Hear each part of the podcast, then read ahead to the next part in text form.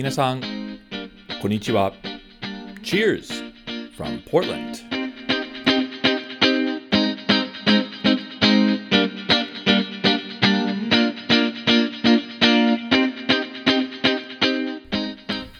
皆さん、こんにちは。どうも、お収集ブログのレッドです。ポートランド、オレゴンのお酒シーンを紹介するお得ポッドキャストへウェルカムです。これは、ポッドキャストのエピソード5です。このエピソード5では、オレゴンのお酒ニュースやおすすめのフードカートポッド、屋台村ですね、を紹介します。そして日本のハードサイドパイオニアの小沢光太さんのインタビューを共有したいと思います。ぜひご期待ください。でも、その前にドリンクタイムです。今日のお酒はエピソード4で紹介したベアリックブルーインのカバリアという銘柄のクリームエールスタイルのビールです。嬉しい。乾杯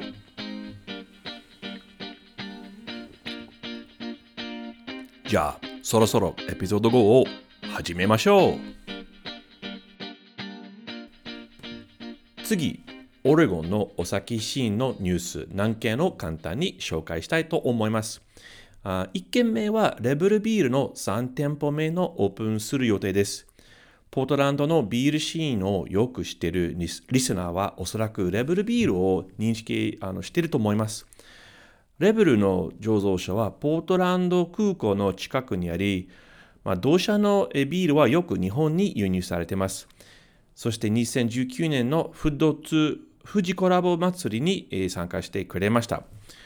あのオーナーは3人です。2人はもっと違う、えー、ブルワリブルワリで働いた、えー、醸造家であり、1人は先日にあのクローズしたベイリーズタップルームのあのオーナーでした。醸造所に、えー、もちろんタップルームはありまして、庭もあります。ただし、場所はあのポートランド中心街から結構離れて、少しあの不便な場所です。ですから、2020年の初めにあのコロナの直前でしたね。に、えー、ポートランドの西南地区に第2店舗をオープンしました。場所は、まあ、主に住宅街のエリアであり、ビールをあの飲む飲むために遠くまで行きたくないお父さんたち、お母さんたちに便利です。3店舗目は、え、違うお客さんをあの引っ張るように、え、多くの若いドリンカーはあの住むエリアにオープンします。場所はポートランドのノースイーストとサウスイースト地区境となり、あすごくアクセスしやすいです。えー、メイドーナツ屋のウードゥドーナツのすぐそばです。えー、道の向かい側に、えー、僕は大好きな地元バーの、えー、サンディハットはあるので、レベルの3店舗目のオープンの後、楽しいはしごはできそうです。次のニュースアイテムはコロナの削減によってさまざまなメイタップルームのオープンです。オレゴン、ポートランドではコロナのパンデミックはまだ終わってないんですが、ワクチンは広く投与され、感染者は少しずつ減ってます。したがって、オレゴン行政は飲食店の室内サービスを少し許してます。まあ、座席の50%まで。ですから、オレゴン人、ポートランドは、えー、コロナに関して、まあ、だんだんあの、まあ、安心してます。飲食店も安心してて、去年の、えー、コロナ対策として閉店したお店お店は実施の持って再オープンをしてます。その中、ポートランドのクラフトビールファンに愛されているお店はあります。まずですね、ホットな醸造所の Wayfinder はインテリアスペースを開店しないんですが、まあ、久しぶりにパティオエリアをオープンします。それ以外に大人気な Modern Times は数ヶ月ぶりに室内のタップルームをオープンします。屋上バーエリアはまだクローズのままです。そして、ほぼ1年ぶりにタップルームをクローズしてた、えー、ルーズブルーイングはタップルームをやっと開店します。まあ、おめでたいことですね。それで、えー、ポートランドの最大セレクションのビールを提供するボトルショップのベルモントステーションは店内のビアバーもオープンします。まあ、ポートランドはだんだんノーマルになってますね。もちろん以前のようにコロナに対しても気をつけなければなりませんが、えー、今年の夏は楽しくなりそうです。嬉しいですね。おめでたい話をしながら、3点目のニュースを、えー、紹介したいと思います。それはオレゴンのお酒シーンの何社の、まあ、設立記念です。まずはアデルシャインワイナリーとソックルブロッサーワイナリーの50周年です。設立年の、えー、1971年の当時にオレゴンは全然ワイン産地で,、まあ、ではなかった。その時に美味しいワインはカリフォルニアでしか作れないと思われました。なのに、アデルシャインとソコブロサの2社のファウンダーはあのかなりリスクを取って、オレゴンでブドウを、えーまあ、栽培できる、まあ、仮設の上、たくさん苗を、えー、植えました。彼らのリスクテイキング精神のおかげで現在の素晴らしいオレゴンワインシーンができました。もう一つの近年はペリカンブルワリーの25周年です。実はオレゴンの、えー、1980年代、えー、90年代に立ち上がり、まだ倒産せず、買収されず、クラフトブルワリーはほとんど残っていません。だが、えー、ペリカンは相変わらずに、まあ元気でやってます。僕から見るとその理由は主に3つです。一つはもちろん、まあ、ベースとして高品質のビールを作ることです。えー、二つは、えー、スーパー、コンビニのあのチャンネルを狙って手頃の値段の缶や瓶ビールの提供。まあ、コロナ中にそれは大事な、まあ、成功点だと思います。そして3つ目の理由はペリカンの小売り、えー、つまりタップルームですね、の、えー、戦略は競争はほとんどないのオレゴンコースト、えー、オレゴンの海岸ですね、そのエリアから出ないことです。アデルシャイム、ソクルブロッサ、ペリカン、おめでとうございます。これからも頑張ってね。以上、ポートランド、オレゴンのお酒シーンのニュースでした。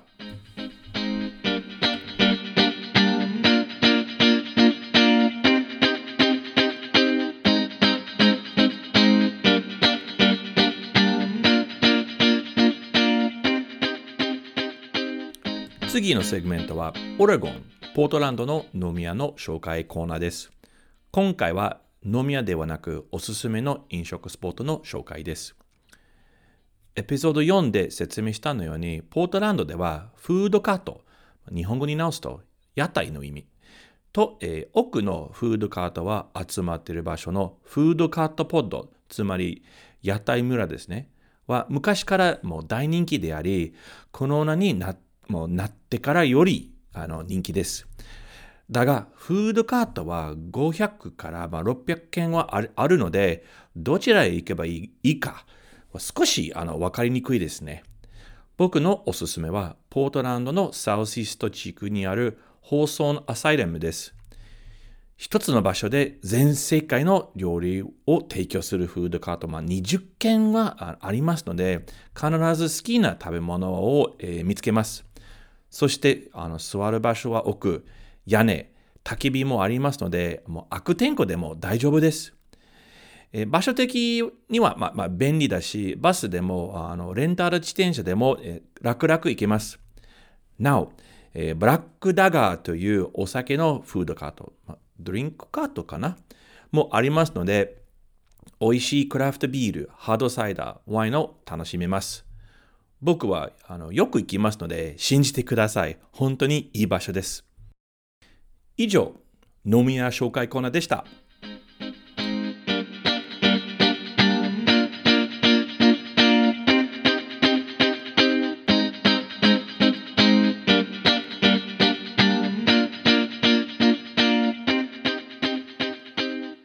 次に日本のハードサイダー業界のパイオニアを紹介したいと思います。小沢幸太さんは国産リンゴを100%使用するハードサイダーサイダー製造者、株式会社、えー、ソノバ・スミスの代表取締役です。えー、僕は数年前にコータさんに出会って、本人は日本国産ハードサイドを作ると説明して、僕は、えー、かなりびっくりしました。その時まで日本のサイダーメーカーに会ったことはあのなかったですから、えーまあ、その後に、えー、コータさんに何回に再会して、彼と、えー、そのバスミスの他のメンバーの活躍に関して、いつも、えー、感動してます。コータさん、えーまあ、そのバスミスの,、えー、そのストーリーはすごくあの面白いので、ぜひお得にインタビューを、えー、通じて、えー、リスナーに紹介したいと思います。じゃあ、コータさん、はい、ウェルカムです。久しぶりですね。ご無沙汰してます。佐野バスミスのコータです。えー、どうもどうも。えどうもどうも。えー、コータさんは、もしかして最後に会ったのは、はいうん、まあ、実際あの対面したのは2019年のフット富士かな、はい、そうですね。東京代官山の、はい、あの、イベントでお会いしたのが最後ですね、レッドさん。そうですね。そうですね。はい、な遠昔って感じしない？すごい。いや、もうね、懐かしいですね。本当に懐かしいですね。なんかノーマ、ノーマルなな時代でしたね、それは。そうですね。うん、ああ、いや、すごいいい経験だった。うん、そうですね。あの、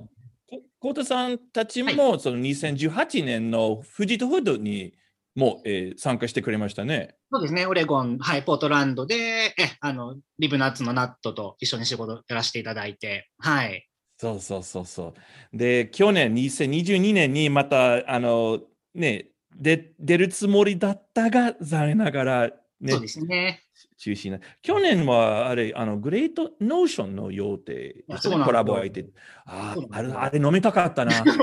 そうなんですよ。すごいやばいやつも作ろうと思う。 Great Notionってすごいね。ね、名前も大体決まってて、なんだっけな。うちギークスオンリーっていうシリーズ作ってるんですけど、 Fermentation Geeks Only っていう発酵オタク専用みたいな。はい。それのナンバリングを今国内だとナンバー4までバッチ4まで作ってですけど、はい、グレートノーションとのバッチは、えっ、ー、と、Geeks Only X っていう名前で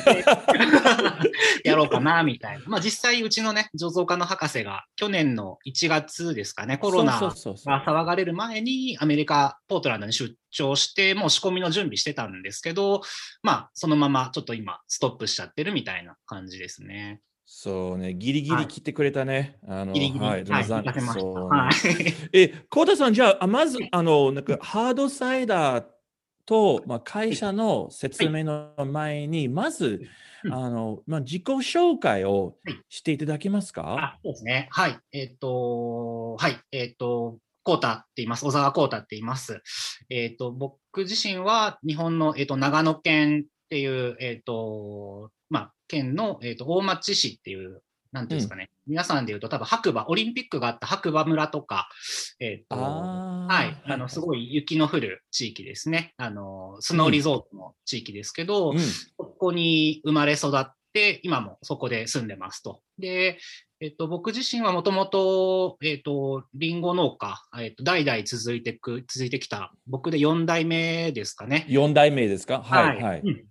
のリンゴ農家で、まあ、家の仕事を、えーと、継いで、えーと、今も当然リンゴの仕事をやりながら、えー、とやってますと。で、まあ、あのうち代表がもう一人、宮島っていうのがいるんですけど、宮島も同じ長野県で、ちょっと場所は違うんですけど、はい、彼は彼でリンゴ農家をやっていて、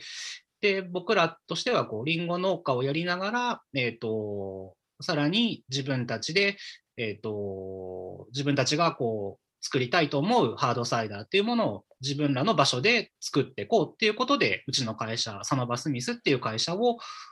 別で作って、みんなで共同経営してるみたいな、そういう形です。そういう形ですね。はい、で、あの、幸田さん、あの、まあ、そのバスミスの、えー、説明はもう説明していただきたいんですけど、その前に、まず、もしかして、あの、ハードサイダーをそんなに認識してないリスナーはいるかもしれないので、まず、サイダー自体、その飲み物を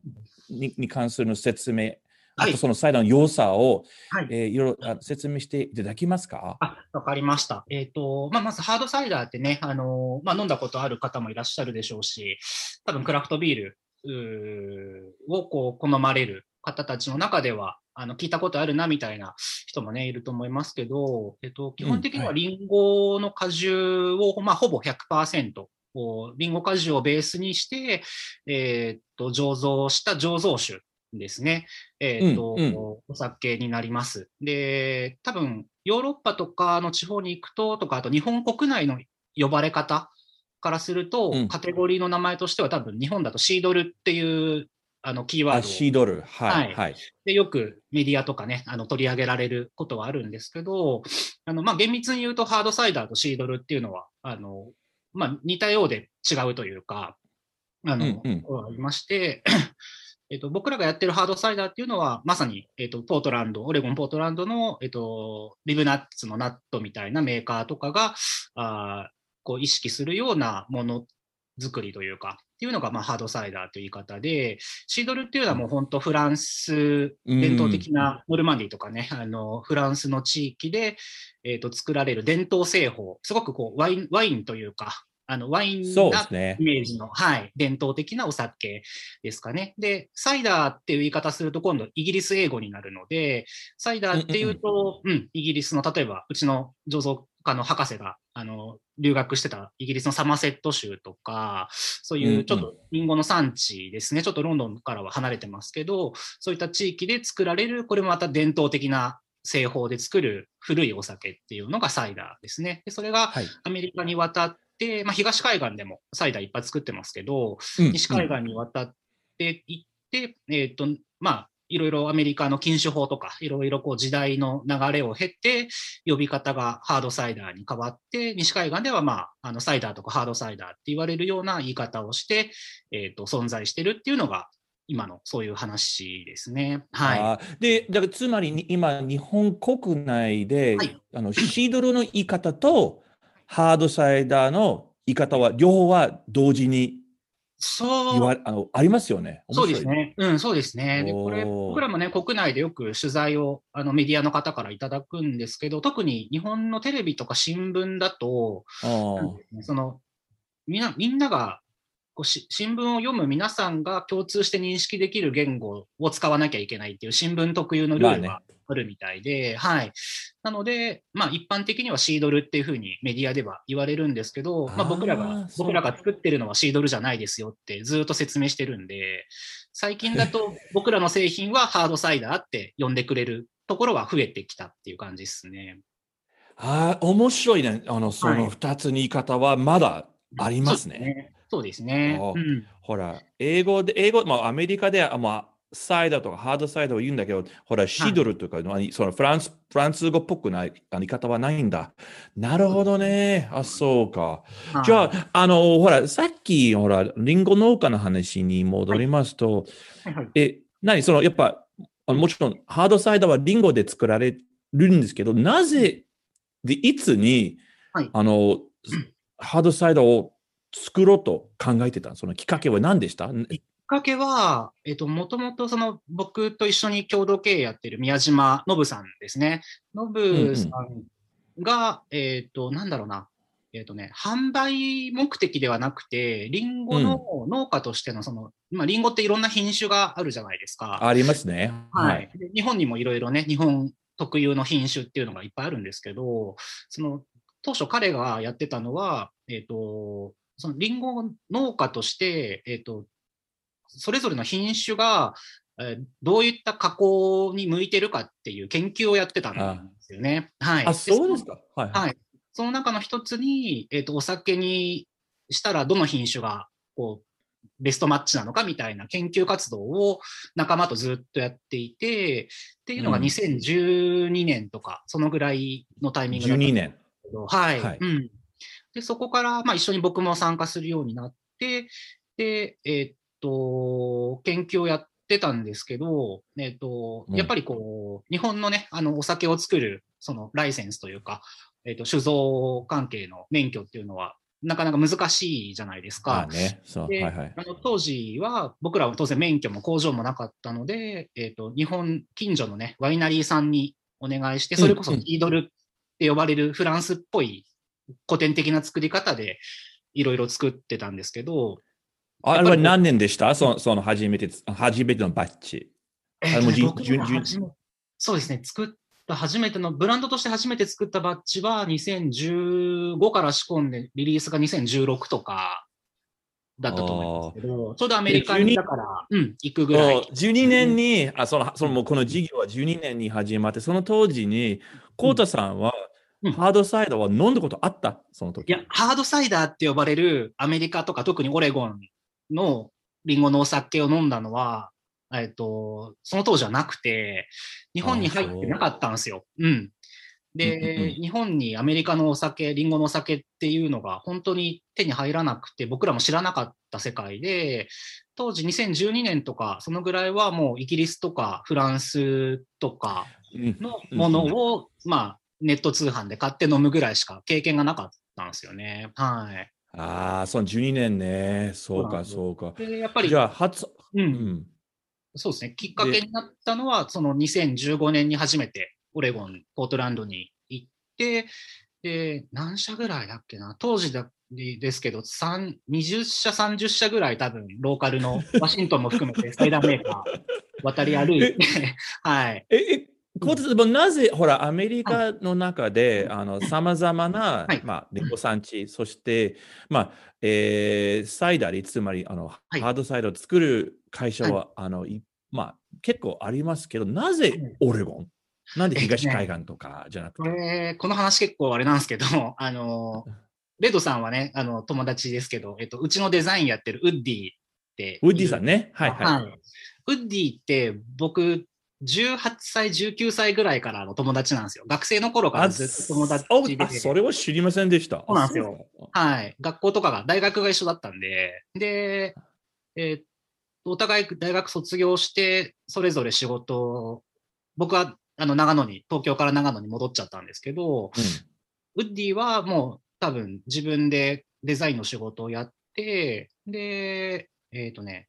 ちょうど2014年ぐらいに、8年、9年ぶりぐらいに再開する機会があったんですよね。2014年かな。はい。その時に、えっ、と、いや、俺リンゴ農家やってんだよね、みたいな、飲みながら話してて、で、うん彼はデザインでオレゴンで働いてんだよね、みたいな。ポートランドの、えっ、と、ポートランドにいて、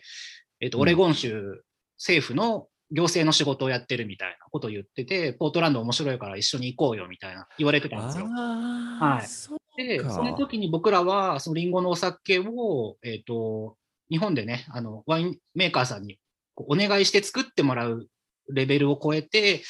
自分たちで醸造まで全部仕込みまでやらないと、あの、その、追求できないって思い始めたタイミングで、あまあね。はいはいはい。はい。で、醸造を勉強したくて、初めフランスに行こうとしてたんですよ。で、フランスにリンゴがある、リンゴの先生が僕らの師匠で長野県にいるんですけど、その方にフランスの醸造メーカーというか、さあのシードルメーカーですかね、をうん紹介してっていうオファーをかけてたんですよ、当時。なんですけど、その先生がフランスに行っても、その、なんだろうな、京都とか奈良に、えっとお寺見に観光に行くぐらいの感じしかなならないよって言われて、要はその伝統的すぎて、日本じゃ真似できないし、そうなんですよ。あ、真似できないね。あの、そその、僕のより作作り方を。ははいい。で、それよりは、まあ、世界で最先端になり、なるって言われてる西海岸、アメリカの西海岸の、その、サイダー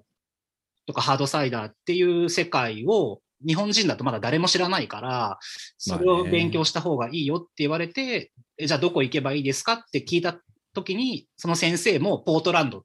行けえ？言ってくれて、そうなの。で、その時に僕、ポートランドってどっかで聞いたことあるなと思ったら、たまたま数ヶ月前にウッディがポートランドで仕事してるんだよねって言ってたから、あ、じゃあウッディ向こうにいるんだったらポートランド行こうっつって行き始めたのが2015。そっからっすね、全部。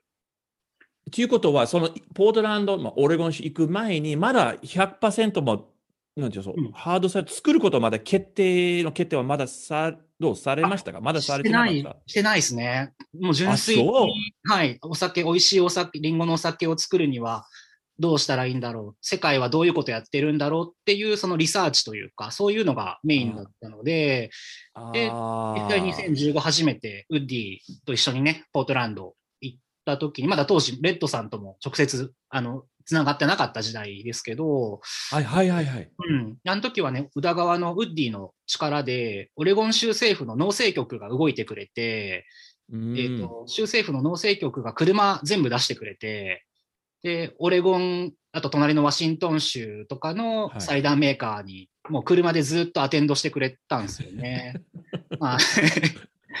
でそれでまあ、その中にレあのナナットさんとの出会いが、まあ、あるんですけど、はい。ああのちなみにあのリあのリスナーにちょっと説明した方がいいのは、まあ、ナットさんはなあのレブレンナッツのハードサイダーというはい。会社の、えーオーナーさんですね、ナットさん。はい。はい。そうですね。はい。えで、で、何その、なんか、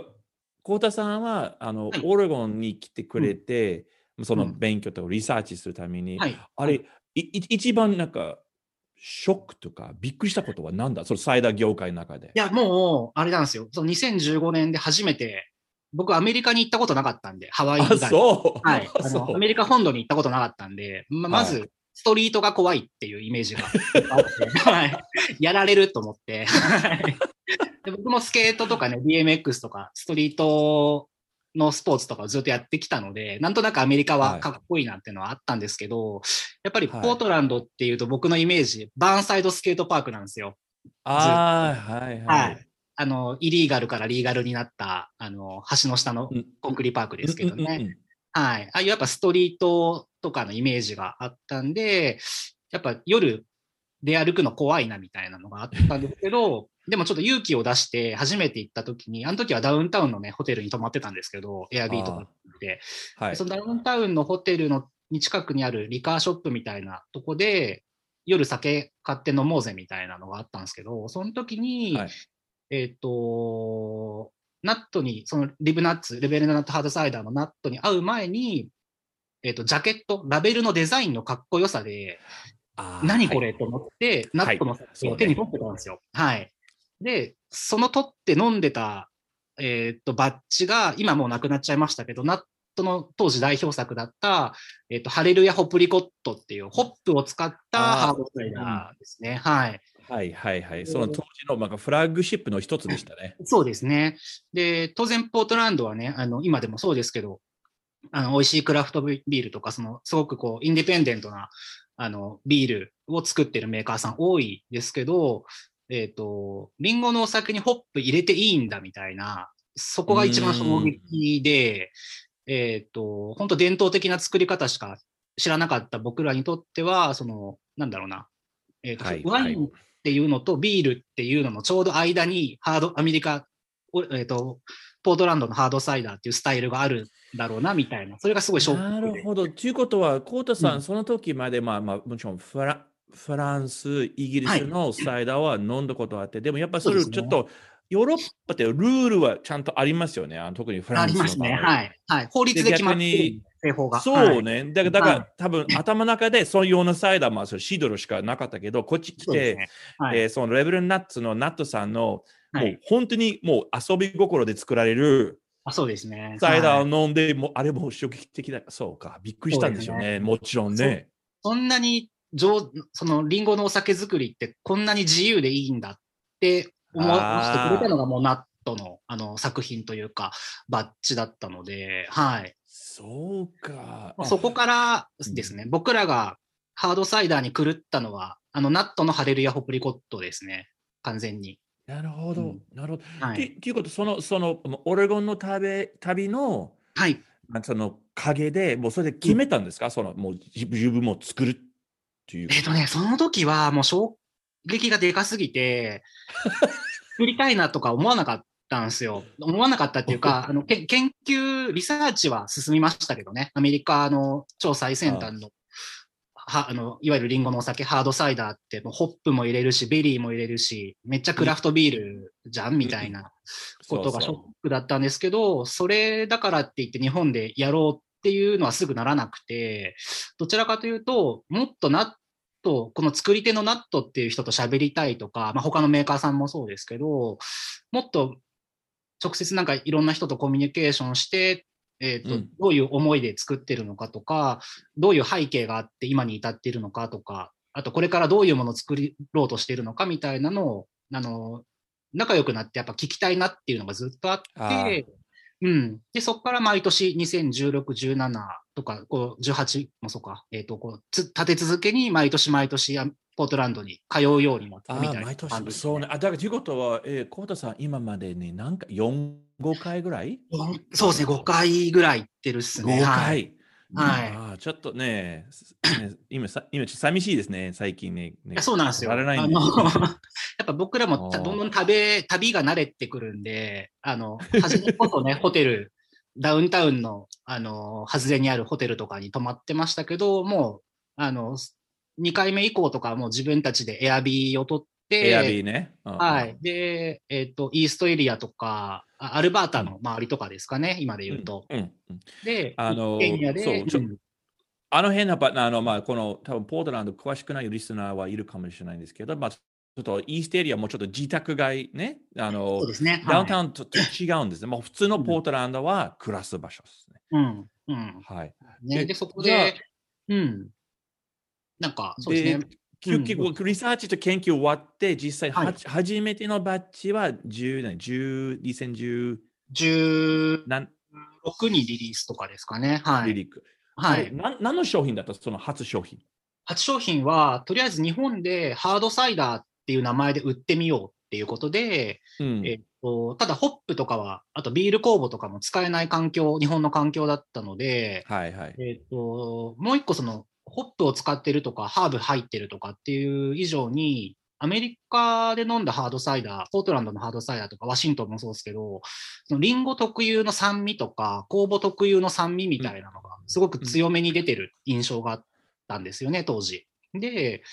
えっと、リンゴから酸を抽出するっていうのはそんなに難しくはないので、僕らが当時、まあ今でも作ってますけど、グラニー・スミスっていう青リンゴをアメリカでもね、はい作ってますけど、はい。グラニー・スミスってめちゃめちゃリンゴ酸強いんですよ。強酸性なので、グラニー・スミスのあの酸味の爽やかさ、フレッシュ感を最大限引き出した製品を、まずは国産ハードサイダーの第1号として作ろうって言って、当時僕が働いてたワイナリーで仕込んだのが初めてですね。はいそのグ。ラニー・スミス仕様のハードサイダーですね。あ、そうです。そこから名前が、じゃあ製品名どうしようかっていう時に、えっ、と、グラニー・スミスって、えっ、と、オーストラリアなまりの英語で、えっ、と、うん。スミスおばあちゃん、えっと、グランマって意味合いなんで、グラニー・スミスってはいスミスおばあちゃんって意味合いなんですよね。えっと、マリアーン・スミスっていうおばあちゃんも亡くなってますけど、方が、えっと、発見した品種なんですけど、マリア・アン・スミスが発見したグラニー・スミスから作ったお酒っていう意味合いで、えっ、と、スミスの息子ってことで、サン・オブ・ザ・スミス、サノバ・スミスになったってそうだ、サナバとはもう息子の意味ですね。あ、そうですね。はい。サノバスミス。ああ、そう。で、で、その初商品はそれで、その後の、ねあのうん、作った商品、どのような商品がありましたか？その後今でも。に作ったのは、えっ、と、まあ、今でも作ってるシリーズで、えっ、と、 Fermentation Geeks Only っていうシリーズがあって、うんえっ、と、それはもう発酵っていうことに、こう、すごく興味を、なんだろうな、まあ、あるんですけど、その発酵、リンゴのお酒が発酵するっていうことに、すごいこう、マニアックな部分を追求したシリーズなんですよね。で、はい2番目に出したのは、えっ、と、Geeks Only 2っていう、バッチナンバー2っていうやつで、えっと、グラニー・スミスで主発酵させた酸っぱいお酒を、えっと、シャルドネのオークダルに漬け込んで、で、まあ、ちょっと狙ってはなかったんですけど、酢酸菌ですね。あんまりこうワインとかだと好まれないんですけど、酢酸菌をそうですね、発生させて、で、酢酸は、あの、アルコール食べて、えっ、と、酸を排出するんで、まあ、どんどんお酢っぽく、リンゴ酢っぽくなっていくんですけど、どねえっと、比較的低アルコールのリンゴ酢とお酒の中間みたいなやつをリリースしましたね。はい。えであの作る場所に関してもともとあのその外部のあのワインメーカーであ仕込んでもらって、今はあ製造そうですね。えっ、と、それがね、僕のもともと地元住んでる長野県の僕のエリアの先輩のワイナリーのところに、えっ、と、僕らが働いてたっていう形だったので、作ってましたけど、そこをまあ僕らも卒業させてもらって、で、今は、うん。えっとそのワインメーカーのすごい近所に、えっと、うちのサノバスミスっていう、えっと、会社が所有している自社工場を今は持って、そこで製造してますね。あじつつまり自分の製造所は今あります。あ、今あります。はい。ああいつ、いつからですか？それ。えっ、とね、まずチームを会社にしたのが2019年なんですよね。だからちょうど、ああ、はい、はいあはい、はいト。トゥー富士の年ですね。あのイベントが行われる何ヶ月か前に、まず会社を作りまして、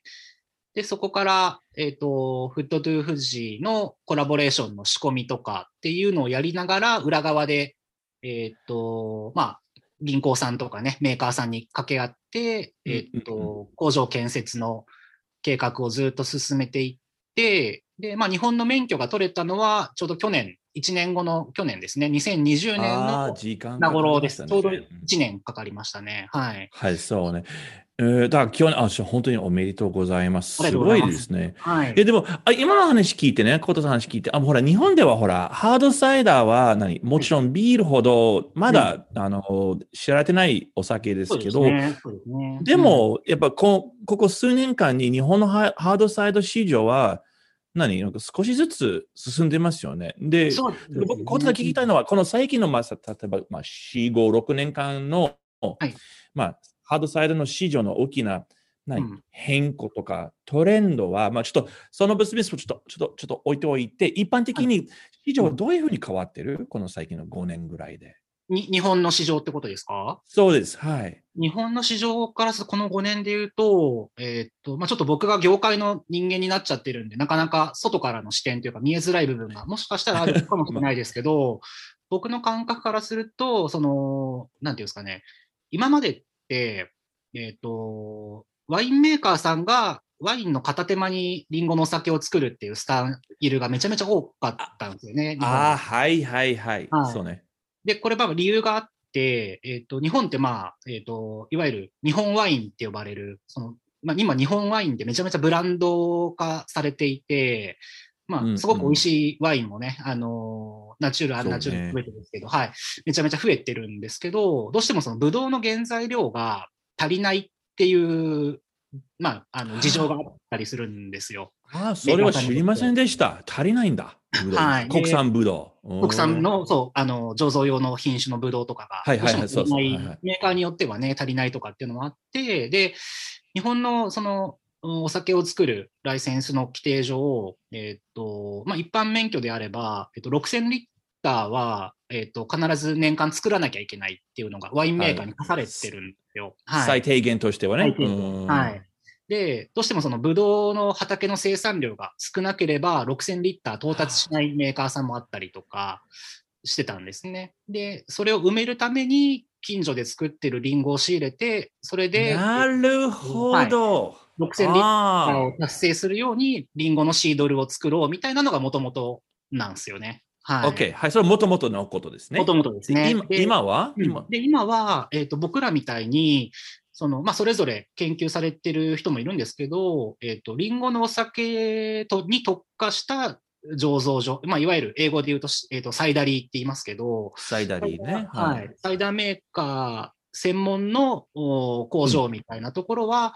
えっとやっぱりちょこちょこと増えてるというか、まあ、あの規模の大きい小さいはありますけど、おまあ、増えてるっていうような感じですかね。はい。あそのシフトはあ,、うんありましたか？はじゃあそう、専用、まあ、サイダー専用の工場とか、そのサイダリーそうですね。はい。は多く多くなりました？本来は、あのワイン、ブドウの、まあ、ブドウ酒、ブドウのワインで作っあの、はいを作った、えーワイナリーは、まあ、ちょっとキャッパがあって、あのリンゴで、うんえーまあ、ワインを作ったというような形は、からかねシフトしましたね。そうですねすごいですね。おうで、あの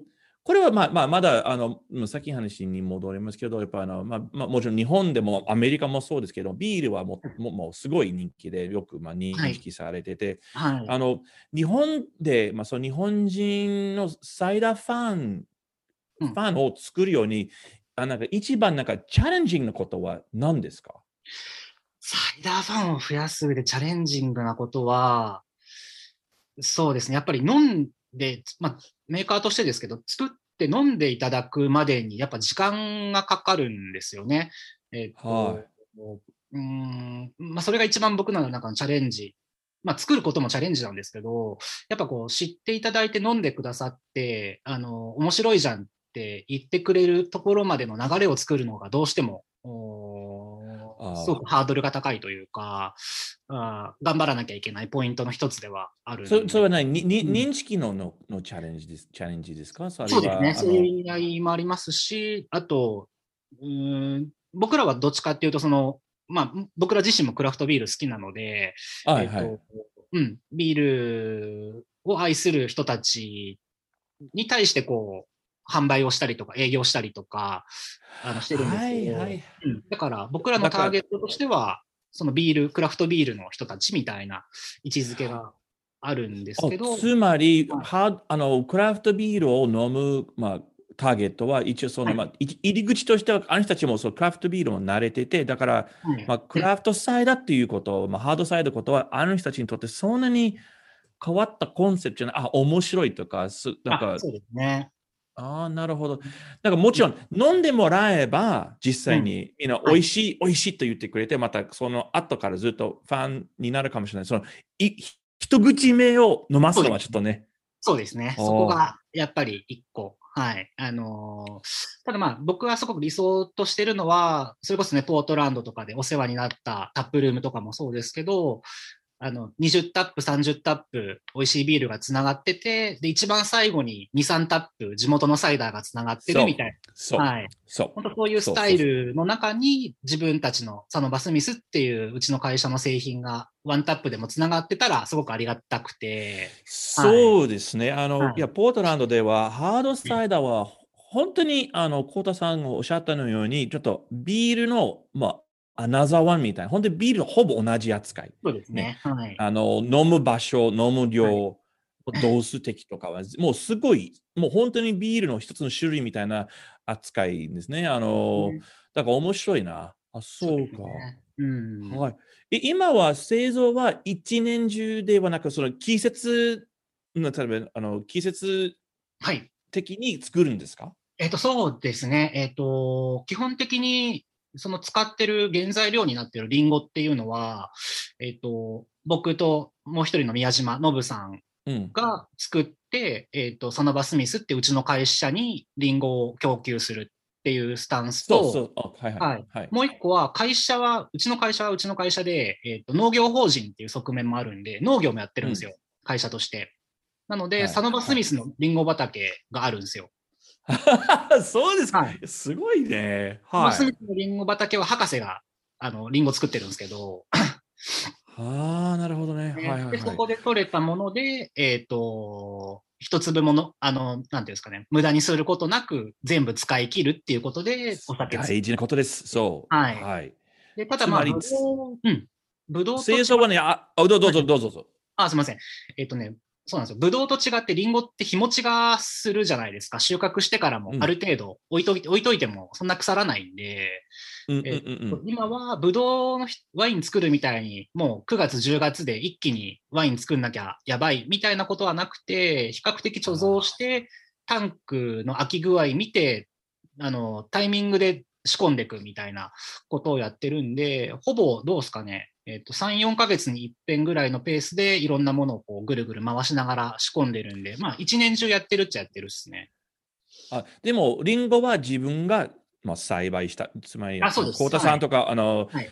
えー、ノブ宮島さんか、その、その、そのバスミスの、えー、はい、もう、どあの、その自社の畑のリンゴそうですね。はい。使ってますね。そうですね。100%自分たちであの生産したものです。偉い。えらいえらいえらい。はい、え、じゃあ、あの、まあ、これからの話なんですけど、ソノバ・スミスの、えー、将来の計画は何ですか、うん、?2021 年、2022年に。そうですね。まあ、いろいろ、まあ、あるんですけど、えっ、と、まあ、まず、うちとしては、えっ、と、まあ、基本的なそのコンセプトがいろいろあって、まあ、その中の一個のその製品っていう意味合いからすると、まあ、これ結構ナットのマインドを受け継いでるんですけど、そのまだ世界で誰も飲んだことない美味しいものを作りたいっていう気持ちがずっとあるんですよね。で、はい。えっと、まあもちろんリンゴもそうですけど、その醸造方法、サイダーを作る細かい醸造テクニックみたいなところも含めて、世界でまだ誰もやってない新しい技術とかチャレンジングな方法で美味しいものを作ろうっていうことをずっとやこれ今でもやっていて、それをまあ今後も、あの自分たちが面白いと思うものを中心にそれを続けていきたいっていうのが一個の目標ですね。で、はい他にあるとすれば、まあ、ちょっとこれコロナの話に、ね、なっちゃうんですけど、うちの工場、なんていうんですかね、工場併設でタップルームもやってるんですけど、まだちょっとコロナの影響でなかなか、そのタップルーム営業ができないと自粛中というか、はい。はいはいはい。ですね。なので、あのー、結構理想とするのは、えっ、ー、とね、ちょっとこれ説明が難しいですけど、レッドさんもしかすると行ったことあるかもしれないですけど、ワシントンにあるフィンリバーってサイダーメーカーありますね。はい。はい。はい、あれってものすごいこう、田舎の農村部で自分たちでリンゴ作って、うん、自分たちでサイダー作ってっていう、田舎の農業メーカーみたいなイメージがあるんですけど、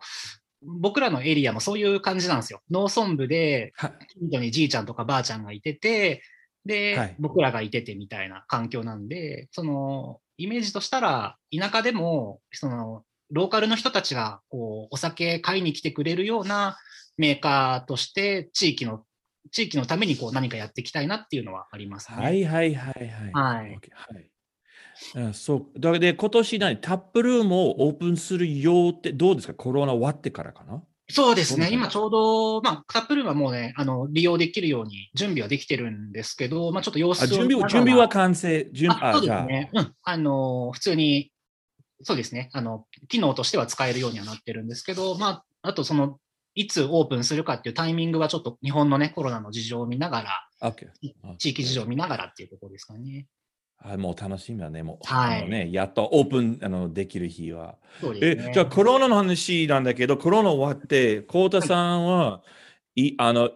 あのオレゴンで一番訪ねたいオレゴンの中、サイダリーはどこですか？いや、もうそれはもうあれですよ。リブナッツのナットもう、もう会いたいし、うん、オンラインでもちょいちょいはコミュニケーションするんですけど、まあ、ナットと、まあ、基本ナットと年一、その、富士トゥーフットとかね、イベントあるなし関わらず、うま、ナットとは毎年コラボをしていこうっていうずっと約束をしていて。ああ、はい、そうですね、はい。はい。で、それがアメリカで作れるのか、日本のね、僕らの環境で作れるのかはあれですけど、そういう活動っていうのは今後も続けていきたいなっていうふうに思いますし、まあ、あと、去年ね、あの、延期というか、中止というか、なっちゃった、えっ、ー、と、 Fuji to Hood の2020ですかね。えっ、ー、と、で、まあ、 Great Notion、ビールで有名な Great Notionさんとコラボレーションさせていただくっていうのも今、あの途中で止まっちゃってるので、まあ、ぜひぜひ終わってから、はい、コロナね、終わってからもね、そうですね、ください。ね、いいチャンスだったね。はい、そうなんですよ。じゃあ、プロモーションとは仕事したいですね。はい。はい。じゃあ、コウタさん、今日は本当にありがとうございました。すごい楽しい。いろいろ教えていただいて、いや、僕ももう一日早くでも、やっぱそ、そのバスミスのタップルーム行きたいんですね。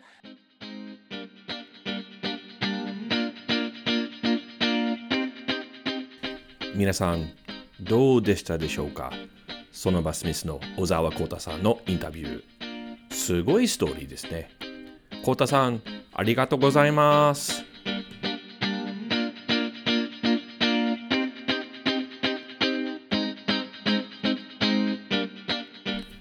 このポッドキャストエピソードを聞きいただき、誠にありがとうございます。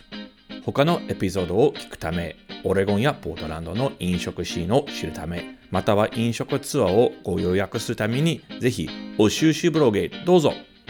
Facebook または Instagram のフォローもお願いします。また次回はよろしく。